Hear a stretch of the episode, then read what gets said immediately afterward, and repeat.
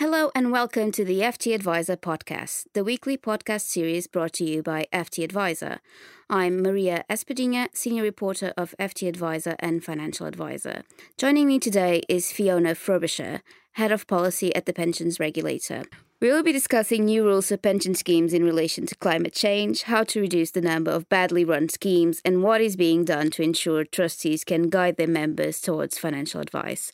So, um, what can members that are home and receive their annual statement expect to see due to the change in, in, on these matters? They can expect a statement of investment principles to set out what the trustees concluded about issues like climate risk and environmental and social factors, how how big an effect they think they might have on the scheme, and how they're taking them into account when they set the objectives for the investment consultants and the investment strategy generally to make sure they get the kind of returns they want they need. Mm-hmm.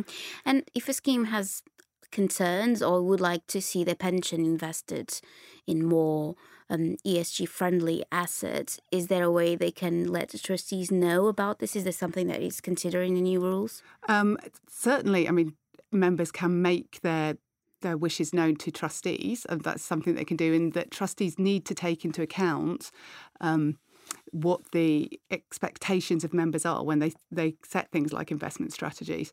There's a big difference here between there's a problem between value and values. So most of this stuff is not primarily about what individual values are for ESG. So what people might think about, I really don't want people to be investing in factory farming because I don't like that. It's much more about what will the actual return be for those kind of investments if regulations change in future or because there are certain climate events that change kind of whether you can actually still operate that business. It's taking those things as financial risks into account more than kind of individual value led decisions. Mm-hmm. And will this be for defined benefit members as well as defined contribution members? It is. Um, so it hits quicker for DC members. So DC members can be expecting trustees to be doing this by October this year, and they are expected to be setting this out. For DB members, it's October next year, it's 2020. Mm-hmm. But equal rules for, for same rules. Same rules, same expectations. Okay. Specifically about defined benefit schemes, the poorly governed schemes consolidation. Is this something only affects DB or affects DC across the board to every of these schemes? What we're looking at the moment is DC schemes mm-hmm. primarily because DC schemes are where the value for member issue really hits. And we've got quite a lot of evidence to show that members in smaller DC schemes are l- less likely to be getting good value for money than you would be in a larger scheme. So you are proposing to reduce the number of poorly governed pension schemes by promoting consolidation. How can you do that by merging the pa- the poorly run scheme into a bigger one? Sure the issues that made it a poorly run scheme are not going to stay there if they merge to a bigger scheme? So some of the issues will go away. That's why that's why we think you should be in a bigger scheme. We think that there are issues around economy of scale that means you might be able to have access to different kind of investments. They may cost less. You may get better governance across your scheme. You may get a lot better communication. Kind of bigger schemes can put more money into how they communicate with members. They have innovative ways of showing you what, what your pension is in future. So all of those I think will give members a better experience experience. The issue that you might be getting at that's under there is there is a problem that a lot of small schemes may have really bad data.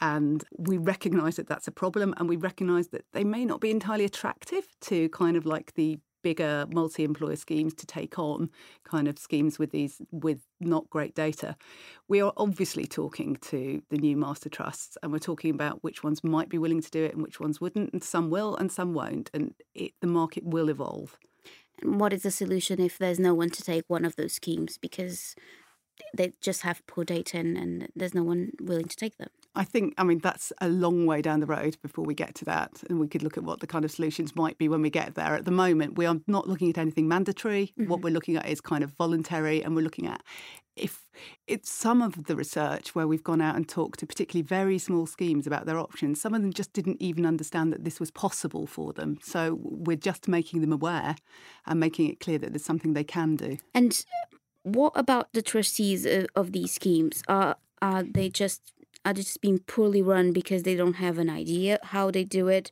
or are we talking about people willingly not running their schemes well just because they're not fulfilling their duties?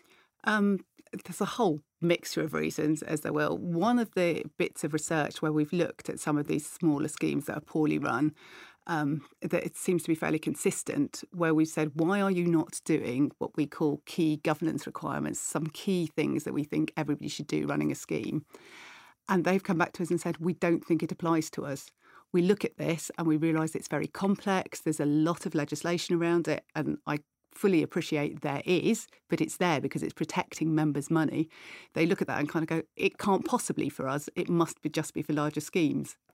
And so I think that's a lot of the reason some of them are doing it. They just don't see it as something they should do. And that causes us a real problem as a regulator to feel that, that with, there are members that we know that are not getting protected in the way that they might be if they're in another scheme because the trustees just don't see it as part of their job. Mm. And and what is the regulator's role in that? Are you warning them or letting them know that it is part of their job? And do you also help them to be able to, to do that? Yeah. So last year we did a big uh, we did a big sort of campaign on what we thought the kind of the basic tenets of good governance were. We put out a lot of um, information, lots of tools for people that don't have it. If you might not know how to run a risk register, here's one you could use. All those kind of things. So we've put all those kind of things out.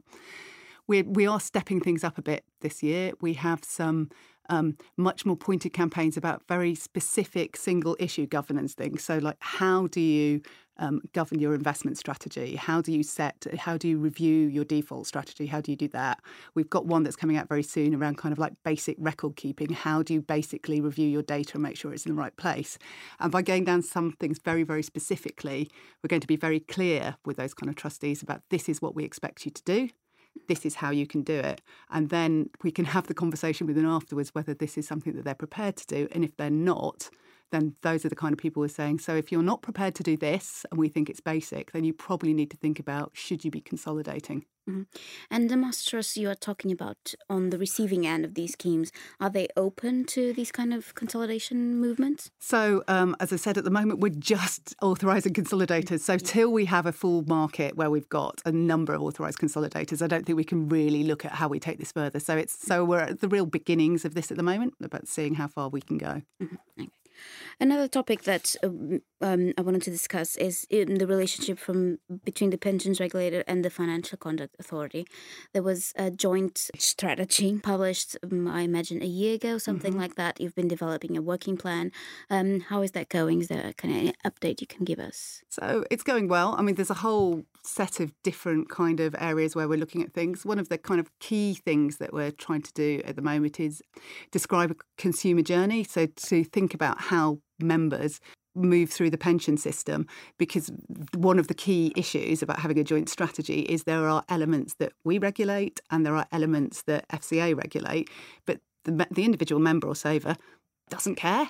They just they just need to know that their pension is being properly looked after through the system. So we're trying to understand where the key points are and to make sure that having two regulators means that there aren't any gaps and that those things are kind of working together. Mm-hmm. I imagine this consumer journey is more on a DC side of pensions. Um, no, it's both. So I think it's no, it's both.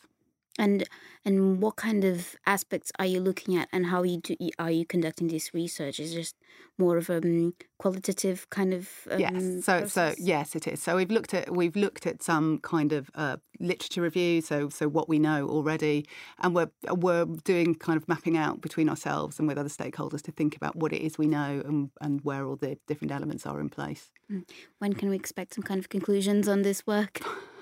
not my piece of work, so I can't actually kind of give a date on that. So, another topic I wanted to discuss is the relationship between the regulators in the British Steel case and how the um, review uh, produced by Caroline Rookes signed, uh, pointed out to several um, aspects that could be improved.